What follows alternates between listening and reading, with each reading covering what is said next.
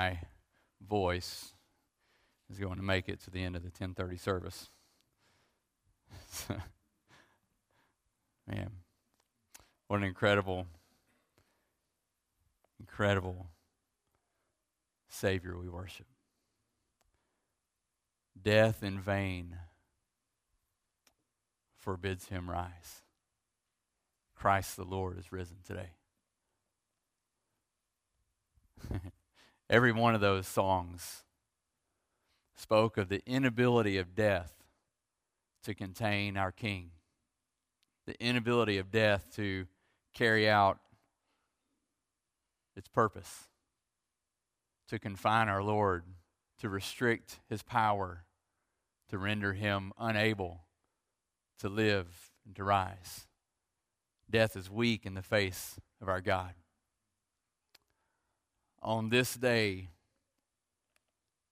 April the 4th, 1968, a sniper's bullet struck the neck of Martin Luther King Jr., ended the life of one of the most well known civil rights activists in our country.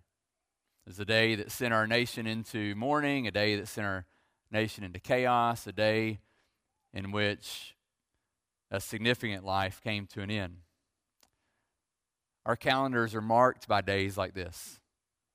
Throughout the year, we go through various days and we have various holidays and days of remembrance in which we think back on people who were influential men and women who, for in one way or the other, shaped the identity of our nation, our world, for good, for bad.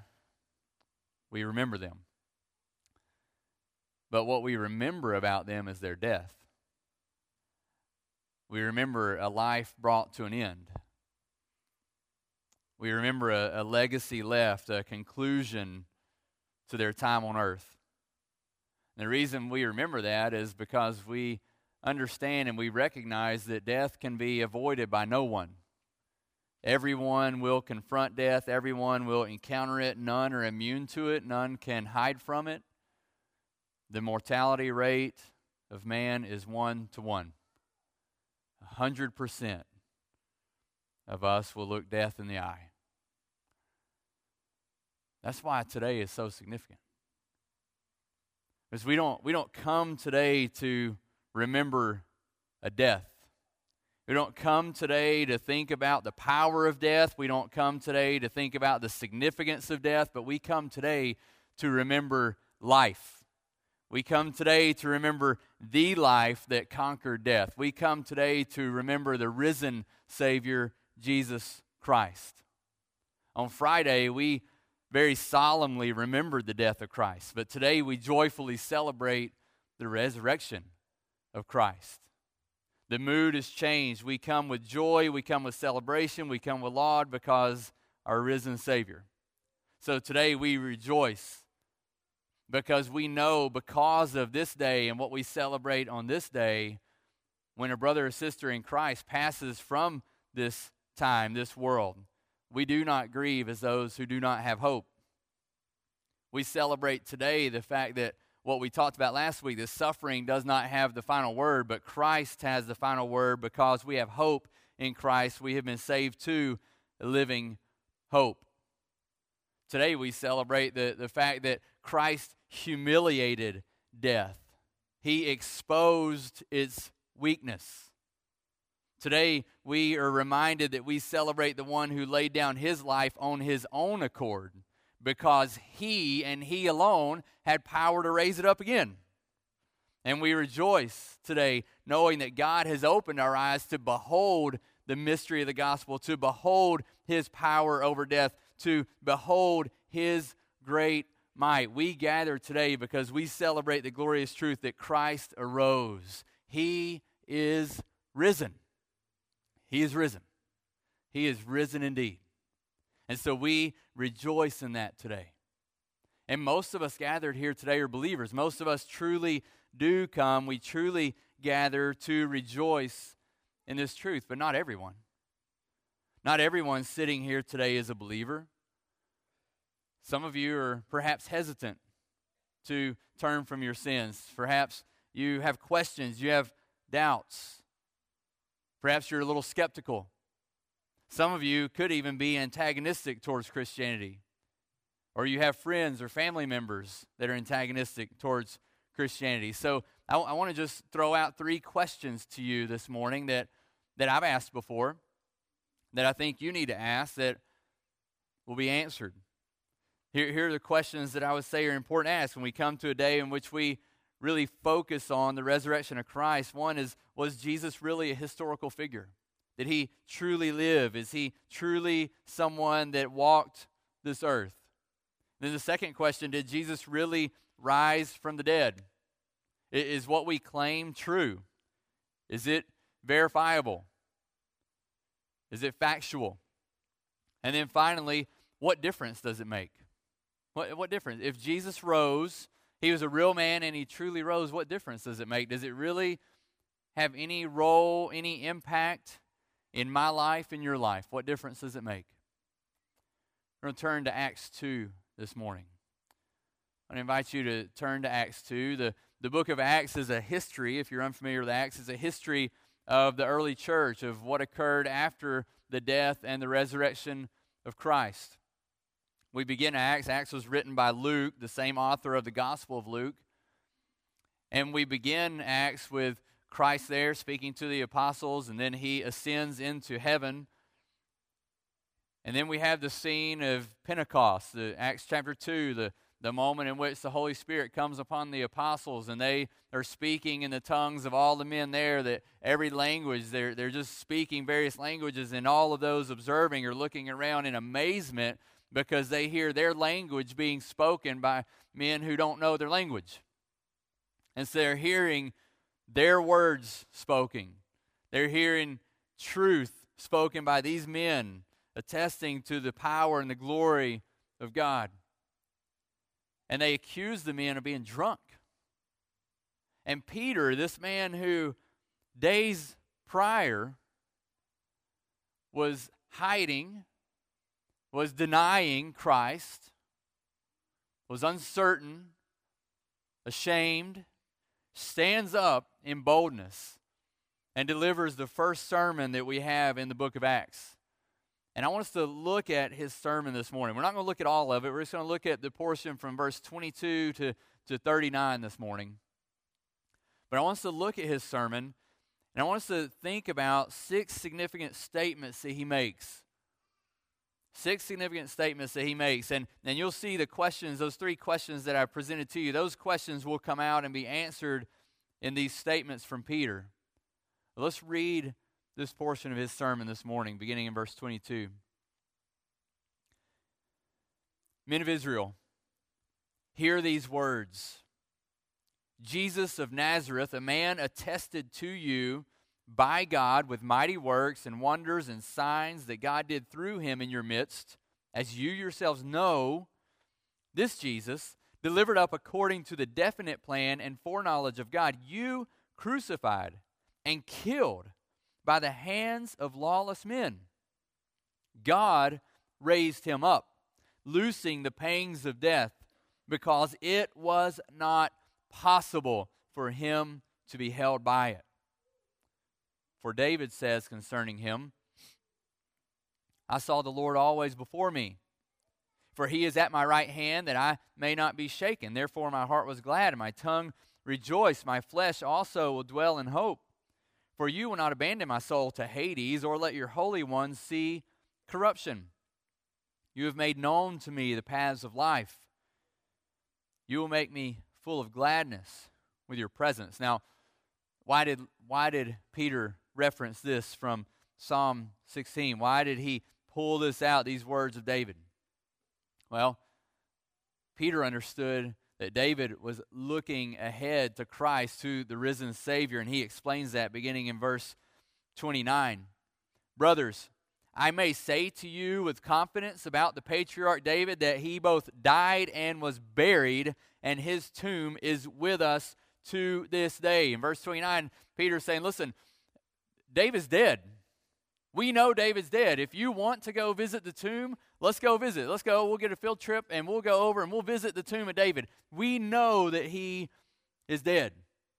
So he explains, verse 30 Being therefore a prophet and knowing that God had sworn with an oath to him that he would set one of his descendants on his throne, he foresaw and spoke about the resurrection of the Christ, that he was not abandoned to Hades, nor did his flesh see corruption. He's talking about Jesus there.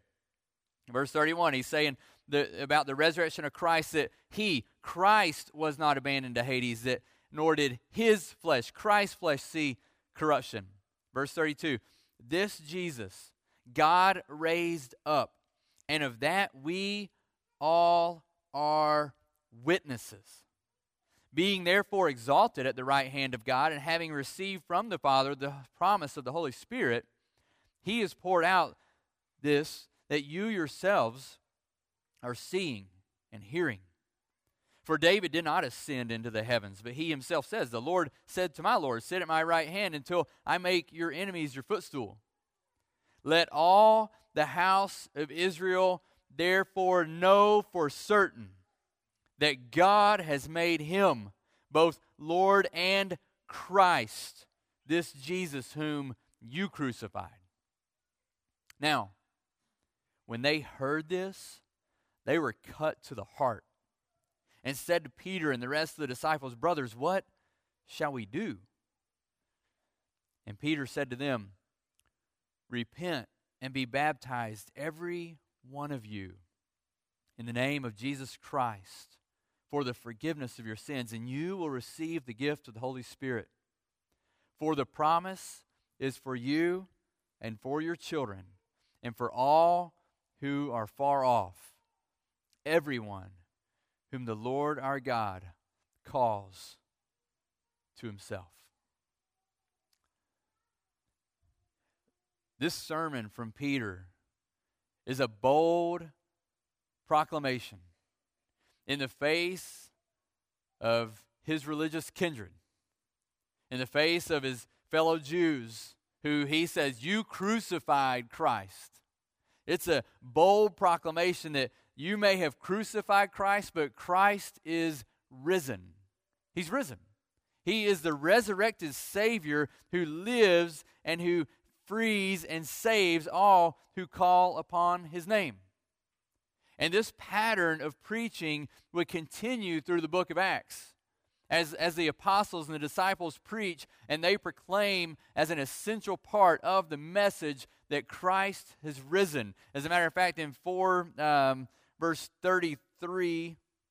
Yeah, sorry, I didn't write that down. Was, my memory almost failed me there. 433 it says, And with great power the apostles were giving their testimony to the resurrection of the Lord Jesus, and great grace was upon them all. This was just kind of a summary of what's going on. Is that they were proclaiming the resurrection of Christ.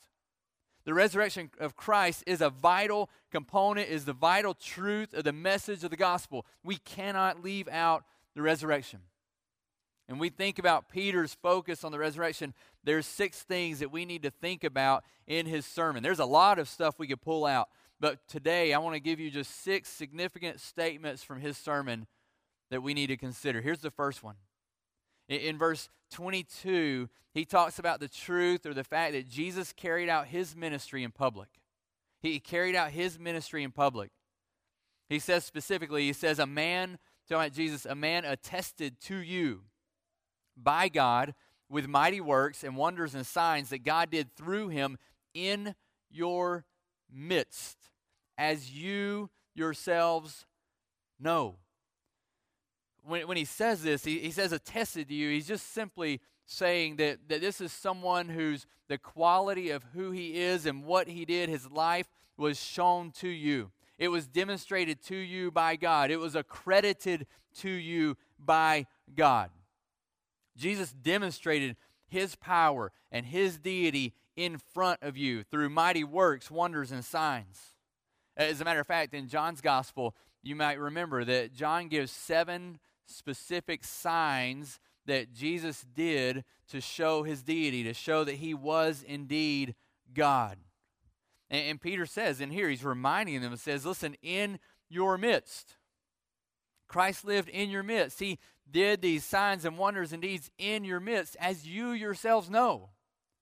So he's, he's looking at, at these who mocked and laughed and said, Oh, they're drunk. These guys are crazy. What's going on? And, and Peter stands up and says, Listen, you need to know that the one we speak of is the one that was attested to you by God with mighty works and wonders and signs that God did through him in your midst, as you yourselves know. So you can laugh and you can mock all you want to, but if you'll just stop a minute and remember, the one that we testify to is the one who walked right in between you in your midst and did everything out in public. It's not some secret. It's not something that we said, hey, this happened and we're coming to tell you. And let me remind you that you saw it. Are you so quick to forget? You see, Jesus' life on earth was no secret, it was no legend or fairy tale.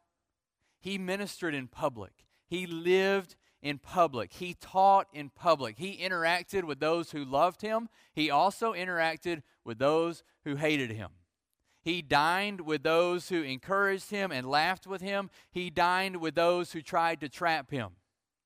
He stood and looked across the sea with those who stood shoulder to shoulder with him and loved his teaching, received his teaching. But in moments like John 8, he stands toe to toe, going head on with those who hate him and those who would ultimately kill him and have him crucified. Jesus' ministry was public. It was public. And there's evidence for that. Was Jesus a true historical man? Yes, he was. We have, we have Christian sources, obviously. Obviously, you would look to the New Testament, you would see the testimony of book after book after book in the New Testament of Christ's life, the testimony of nine different human authors led by the Holy Spirit that testify to the Lord living, genuinely living, not symbolically living. He's not a myth, he's not a legend, he's not a fairy tale. But you add to this non Christian sources, which are many, many, many but two of the most reliable, two of the most respected are a, a Roman histori- historian, Tacitus, a Jewish historian, Josephus, both making reference to Christ. We have the evidence of archaeology that affirms the things of Scripture that, that we read the New Testament, the things that we, we, we read of and we see in there, just things that are just casually mentioned, are unearthed day after day after day. And truly, what is here? And so archaeology supports the Bible that is true and accurate. Jesus was indeed a historical figure. Anyone who is intellectually honest is going to concede that. Even the staunchest of opponents, you consider a man like Bart Ehrman, who is perhaps the leading opponent to Christianity in our day, the leading critic, atheist. Even he says it would be crazy to doubt the existence of a historical Jesus. The reason this is important, the reason that we see what, what Peter says here in his sermon, and we see and we want to point out that, that Jesus' ministry is in the public, is because we need to see the distinction between Christianity and other religions. That other religions kind of begin with perhaps this private dream about God, or this private idea about God or this private angelic encounter that tells them more about God. And then they go out of this private encounter, this private experience, this private revelation. They come and go, hey, let me tell you about what I learned. You see, Christianity is different because we read here, this is what Peter is saying, that Jesus carried out his ministry in public. He was killed in public and he rose from the grave and appeared to the public, to 500 people or more at various times. And it is the public who goes out and witnesses of Christ. Christ's life, his ministry was carried out in public. And they were witnesses to this. The second point that Peter makes in verse 23 is that Jesus' death was part of God the Father's plan. Jesus' death was part of God the Father's plan. Verse 23, it says Jesus was delivered up according to the definite plan and foreknowledge of God. He was not a victim of circumstance. He, he was not a helpless pawn in the chess game of life. He was not a leader with great plans that just fizzled and didn't really work out the way he intended. No, he was delivered up according to the definite plan and foreknowledge of God. Christ came with a mission to accomplish, a plan to complete, a divine purpose. He came with a mission. Isaiah 53, I just want to read a couple passages to you. Isaiah 53, the, the passage of the suffering servant. We know that well, that we are, uh, um, he died for our transgressions, right? By his stripes we are healed. And you have all these verses. Well, you get to the end of the chapter and listen what it says. It was the will of the Lord to crush him. He has put him to grief. When his soul makes an offering for guilt, he shall see his offspring. He shall prolong his days. The will of the Lord shall prosper in his hand. Out of the anguish of his soul, he shall see and be satisfied by the knowledge, or by his knowledge shall the righteous one, my servant, make many to be accounted righteous, and he shall bear their iniquities. It was the will of the Lord to crush him. It was in God's will that his hand would prosper. It was God's plan that he would suffer and die for you and die for me. In 1 Peter 1, verse 18, we read this. We read that you were ransomed with the precious blood of Christ, like a lamb without blemish or spot. And Peter says he was foreknown before the foundation of the world. God planned from eternity past to set his mercy and love upon sinners by the sacrifice and blood of Christ. This is God's plan. Mark 10, 33 34, Jesus knew the plan. This is where we began our time Friday night. Jesus knew the plan. They're walking down the street. They're walking to Jerusalem prior to the triumphal entry. And as they walk, Jesus says, Listen, we are going to Jerusalem. And the Son of Man will be delivered over to the chief priests and the scribes, and they will condemn him to death and deliver him over to the Gentiles. And they will mock him and spit on him and kill him. And after three days, he will rise. You want to know a quick summary of the difference between me and Jesus saying this?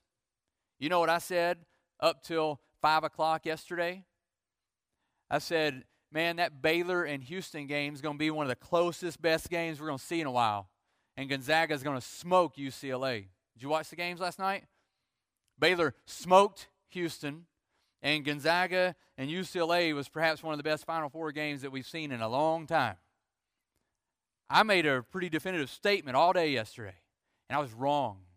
Jesus makes this statement. He says, Listen, uh, I'm going to be delivered over to the chief priests and scribes. Yep, check that one off. They will condemn me to death and deliver me over to the Gentiles. Check, happened. I will be mocked. Check. I will be spit on. Check. I will be killed. Check. After three days, I will rise. Check that box too. He knew the plan. He knew the plan. He was no victim of circumstance.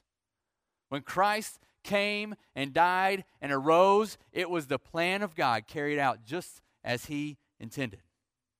He said the same thing a few verses later Mark 10 45. He said, Listen, the Son of Man did not come to be served, but to serve and to give his life as a ransom for many. Christ knew what he was doing. He knew what the plan was. And we need to know today that Jesus came and died because of a divine initiative to save sinners. A divine initiative that demonstrated God's love in Jesus' death on the cross, that demonstrated God's power in raising him from the day, grave, and it displayed God's salvation to all who trust in Christ through faith alone. The plan was to save those who could not save themselves. And that is the same plan that is here today. That is the good news that God came with a divine initiative, a divine mission to accomplish to save sinners that could not save themselves. And that plan was accomplished on the cross and in the grave as Jesus rolled back that stone. The third point that Peter makes, verse 24 God raised Christ from the dead. Did Jesus really raise from the grave? Yes. Jesus really rose from the dead. Verse 24, Peter says, God raised him up, loosing the pangs of death, because it was not possible for him to be held by it. He was freed from the agony and the pain of death, not because it just overtook him and he didn't have to deal with it anymore. No, but because God raised him up and he broke the chains. Every one of the songs, every one that we sang, spoke of the inability of death. Every one of them. Death was arrested, it was stopped, it was, it was confined. Death in vain tried to hold our Lord. It could not bar him, it could not contain him because it was impossible for Christ to be held by death. That's what it says. I love that verse. God raised him up, loosened the pains of death because it was not possible for him to be held by it. It wasn't possible. It simply couldn't be done. Death was too weak. Too weak. Why? Why was it too weak? Because death is tangling with, wrestling with the life. The life. John 1 4 through 5 says, In him was life, and the life was the light of men. The light shines in the darkness, and the darkness has not overcome it. It cannot overcome it. Just as darkness cannot overcome light, death cannot overcome Jesus, who is the life, the author of life, the giver of life, the sustainer of life. Today, we celebrate the absolute power and ability of our risen Lord, and thus the inability of death to rule over him. We are reminded today that the one who created all things out of nothing could not be contained by death. We're reminded today that death, the result of sin, was, was unable to bind the one who paid for sin in full by his blood. We are reminded that the one who gave his life, or, or sorry, gave life and breath to all men was indeed able to fill his own lungs with breath when he wanted to. Oh, the glory and the splendor of the moment when Christ's heart took another beat and blood rushed through his veins, his lungs filled back with air, his eyes opened anew in the victory over death. What an incredible moment that is. What an incredible thought. Have you ever just stopped and just thought about that? Just pondered on that? That there was a moment that the lifeless, dead body of Christ lay there and his heart starts to beat again. And his lungs fill back with air. Up from the grave he arose. The mighty victory over his foe. Oh, what a, what a glorious truth that is. And we celebrate that today. The fourth point that Peter makes is that Peter and the disciples were eyewitnesses to the risen Christ. They were eyewitnesses. This is, this is an important point. He, he just makes in verse 32, he says, This Jesus God raised up, and of that we are all witnesses. It comes back to where we started. That, that Christ's ministry is not this kind of private, secret thing, this legend, this myth, but it is something that happened with witnesses. There were witnesses to his resurrection.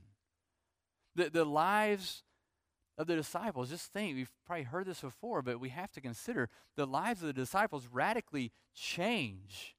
They, they radically are transformed after the resurrection. I mean, Peter, we, we said that at the beginning, we, we think about who's speaking the sermon. Can you imagine if you never had Acts? Can you imagine this one? If, if the last thing you read is, is Peter cowering before a little girl, going, No, no, no, I don't know him. I don't know Jesus. I don't know what you're talking about. Can you imagine if it stopped there? Somebody said, "Hey, listen." Uh, in, in later on, uh, this same guy would stand up before people who are taunting and mocking him. He would later stand before men who are going to beat him and throw him in prison, and he's going to boldly proclaim that the one he denied is risen and living. He would die for that. He'd be crucified upside down. Would you go, "Oh yeah, I get it. I totally see it. Yep, totally see it." No, you wouldn't. But their lives radically change. It gives testimony to the reality of the resurrection. Now, I think it's interesting that, that people would doubt this. We, we read we read of this radical change, and, and I would have to ask, would you be so bold as to discount that radical change? Would you be so bold to, to discount it and say, ah, oh, it's no big deal? It, it doesn't really mean anything. I mean, Scripture even gives account to testimony of the fact that Jesus appears to the disciples and then later to over 500 other people. And the contemporaries of when Scripture is written, they do not confront this, they don't dispute it. Would you be so bold today as to dispute that and to say, no, I don't think so? Even though those around the time did not dispute it, they moved on to other things that they might dispute or have a problem with. But when it said, You're eyewitnesses, you saw this, we're eyewitnesses, it happened in our midst, they didn't go, oh, No, no, no, no, we didn't see it. Would you now, 2,000 years removed, go, Oh, I know better? Really? Scripture and history testify to the reality that the disciples gave their lives they gave their lives for Christ. Would you be so bold as to say, well, they just died for a lie? Really? Would you die for a lie? would, would you do that? Would you lay it all down for a lie? Would you leave your family and friends? Look at an executioner and proceed? No. If I was living a lie and that came encounter with me, I would speak the truth. Would you be so bold as to say they just died for a lie?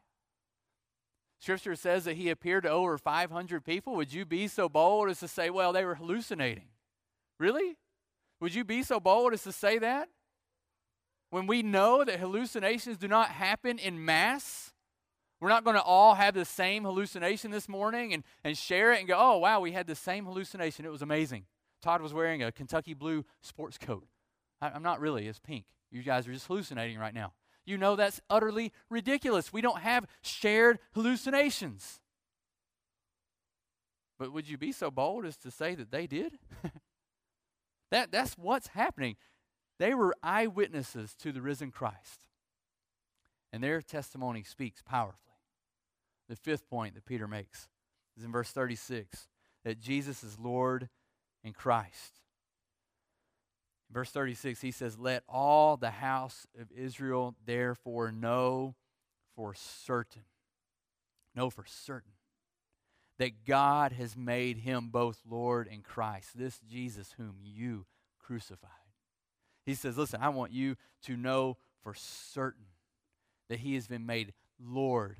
It is the divine name, Yahweh, the name above all names, the supreme name the name that Paul wrote in Philippians 2. Therefore, God has highly exalted him and bestowed on him the name that is above every name, so that at the name of Jesus every knee should bow in heaven and on earth and under the earth, and every tongue confess that Jesus Christ is Lord to the glory of God the Father.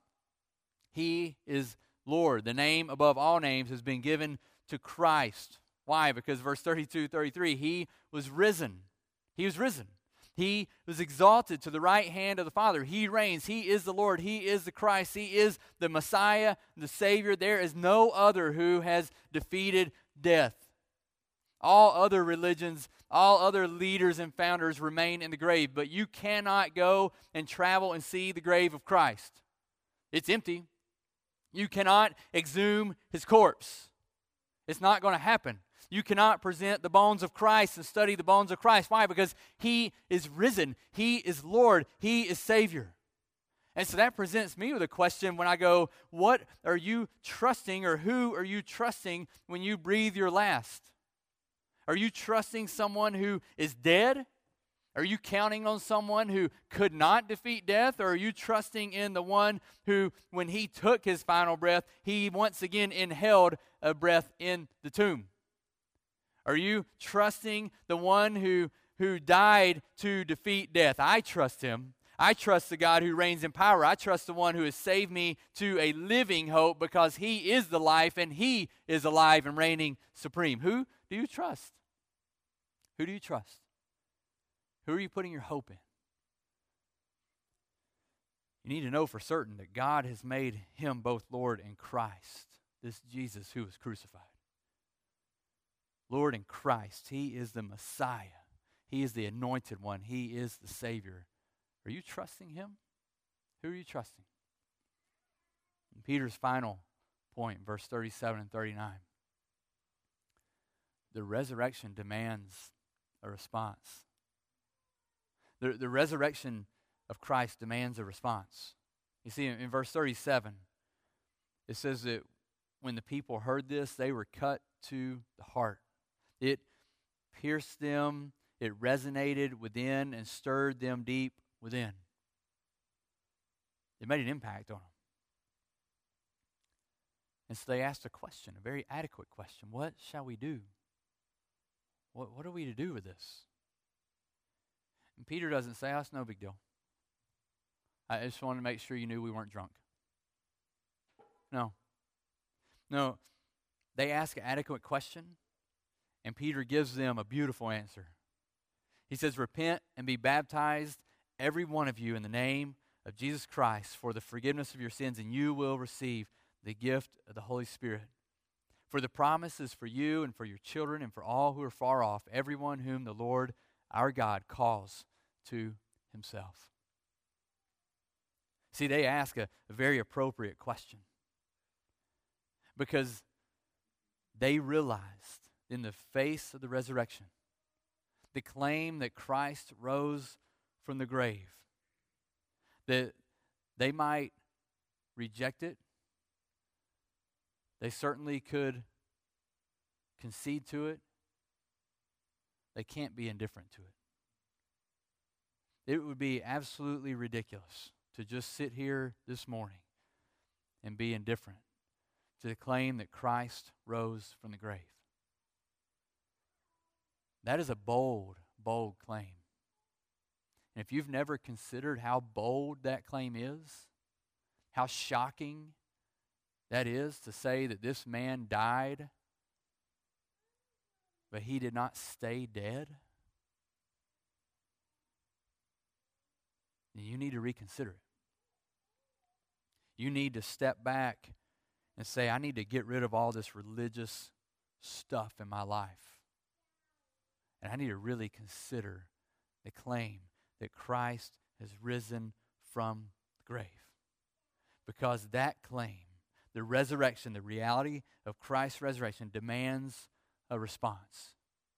A response to either repent of your sins and trust Him or to reject Him and deny the evidence. You'd have to deny the evidence. Because man, time and time and time again, says, I want to investigate this. And time and time again, you have men who come in as atheists to investigate it and they cannot prove it wrong. They can't prove the resurrection wrong. My library is filled with books of men who have tried to do that, who now follow Christ and now write of their evidence. The book on the Great Commission Resource Center is an example of that. The resurrection demands a response. And that response is not to just sit and listen and enjoy a good sermon. I guess that's up to you on whether it's good or not, right? The Puritan Thomas Goodwin once observed this. He said, You know, Judas heard all of Jesus' sermons. It's a pretty important observation. It's a pretty important observation. Merely hearing a sermon does not save you. It doesn't save you. Peter, Peter doesn't leave and say, Hey, I'm just glad you listened to my sermon today. No, hearing a sermon doesn't save you. How do you respond to the message of that sermon? That is what saves you. Peter says, Repent and be baptized, make a public de- declaration of faith in Christ. It's the same thing that Jesus says in Mark 1:15 when he begins his ministry. He says, "The time is fulfilled and the kingdom of God is at hand. Repent and believe in the gospel. You see, the call today is not just to hear and appreciate a good sermon on Easter morning and let's go have a great meal. No, that's not the call. Liking a sermon, even being stirred by it, even making a sermon that might bring you to tears or make you feel good, that does not save you. That doesn't save you. You can be brought to tears by a movie. You can feel good about a movie. It doesn't matter if you come in and you enjoy a sermon week after week after week, or if you're one of those who only come on Christmas and only come on Easter and you feel good about it and you leave. That does not save you. That doesn't save you. You need to know that this morning, that it leaves you just as lost as before. The only thing that saves you is if you confess with your mouth that Jesus is Lord and you believe in your heart that God raised him from the dead. The resurrection of Christ is vital to salvation. It's vital. I mean, Jesus, Judas didn't just hear messages, Judas also took part in ministry. Judas was one of the ones that handed out the bread to the hungry people 5,000 of them. He sees that. Judas is one of the ones that, that went into the towns to tell about Jesus. Judas is one of the ones that probably walked into town, and as everybody mourned over Lazarus, he comforted them. He hugged them. He was there for them. He listened to them. But none of that saved him. Doing ministry is not going to save you. Being involved, teaching a Sunday school class, being part of Hands of Grace, none of that's going to save you. None of doing stuff does not cover your sins. Only the blood of Christ can cover your sins. It's only through confessing that Jesus is Lord and believing in your heart that God raised him from the dead that you're saved. Being religious doesn't save you either. You can come here every week and it's not going to save you. It doesn't matter. The Pharisees were religious, they knew the scriptures, they were in the temple every time the door opened. But religious deeds and Bible knowledge do not save you. Only repenting and believing in Christ will save you. Maybe you're trusting money. You're here and you're like, man, I've got it easy. I've got a comfortable life. I got a good job. I'm raking it in. That's not going to save you either. Just ask the rich young ruler. He had plenty of money. He even had this great, compelling experience with Jesus, this great dialogue with Jesus. But none of that saved him. Salvation does not come through money. It does not come through religion. It does not come through ministry. It does not come through being a consumer of good sermons, whether it's here on YouTube or Facebook, wherever it is. Go to all the conferences you want. Those sermons don't save you. The power of Christ, the death and blood of Christ on the cross, and his power of resurrection, that's what saves. That's what saves. So listen, the appeal is very simple today. It's very simple. It's to turn from your sins and look to Christ, the risen Lord. Turn, from your sins and look to Christ. Don't count on your religiosity. Don't count on your ministry. Don't count on how many good sermons you've heard. Turn to Christ. Turn to Christ. This day is meaningless. It's meaningless if Christ is not risen. That's 1 Corinthians 15. We start our time of worship this morning. That's Paul's argument.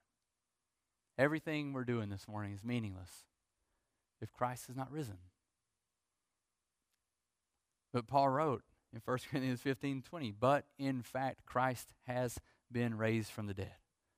So that means that this day, every Sunday that we gather to celebrate the resurrection of our Lord, is overflowing with significance. It is spilling over with meaning. Oh, it's beautifully rich. What difference does the resurrection make? It makes all the difference in the world. It's the difference between life and death. It's the difference between a gospel that ends on Friday, where we walk out in silence with little good news, as compared to today, where we walk in rejoicing, celebrating, proclaiming life in Christ. The resurrection makes all the difference. Without the resurrection, there is no good news. Without the resurrection, it's just another death that we remember. Just like Martin Luther King's, Abraham Lincoln's, George Washington, whoever your hero is. I don't know who your hero is. It's no different than their deaths. But the resurrection makes it different. Because we celebrate Resurrection Day. We don't come here every Friday to celebrate Death Day. Oh, the death of Christ is meaningful, it's critical, it's important. I'm not minimizing it. But the resurrection is what gives it all that meaning solidifies it. Just want to leave you with these words we meditated on.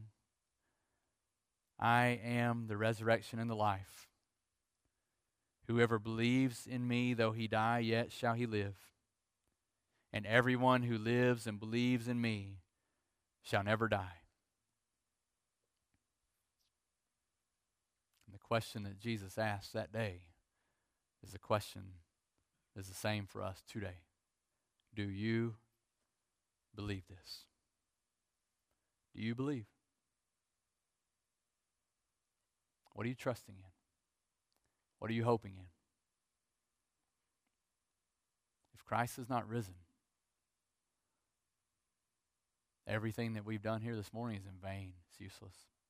Your faith is in vain. You getting up early this morning, worthless. the fact is, Christ has risen. And in him is life. Do you believe this? If you've never repented, turned from your sins, turned to trust Christ, my appeal would be that you would do that today. That you would come talk to me, whether it's here when we sing in just a moment or out in the foyer. I've got an hour before the next worship. Well, not quite an hour, but close. Plenty of time. And I would love to speak to you about what it looks like to follow Christ, to trust Christ, to know that He is the resurrection of life, and to live in the living hope that is in the resurrection of Jesus Christ. Let's pray. Father, we come before you and we give you all praise and all glory this morning for your power and your might. Lord Jesus, we worship you, our risen Savior. We believe. God, most of us in here today would stand before you with great joy and say, We believe. Thank you for saving us unto a living hope that is in your resurrection. Thank you. Oh God, we praise you. And God, I pray that for those of us who trust you and have repented of our sins and, and have been saved by your atoning work on the cross, God, I pray that you would fill us with great joy today the resurrection of Christ. God, fill us with joy. God, I pray for my friends here who perhaps are caught up in just religion, who are trusting other things or other people or other ideas. God, I pray that you would do a great work of salvation in their life. God, that they would know the promise is the same as it was in Acts 2 as it is today. That, God, they would look to you and they would trust you, and you would save them. God, you have promised that you save all who call on the name of the Lord. So, God, I pray that you would work in their lives this resurrection day. This glorious, glorious resurrection day. We ask these things in the name of Christ, our risen Savior. Amen.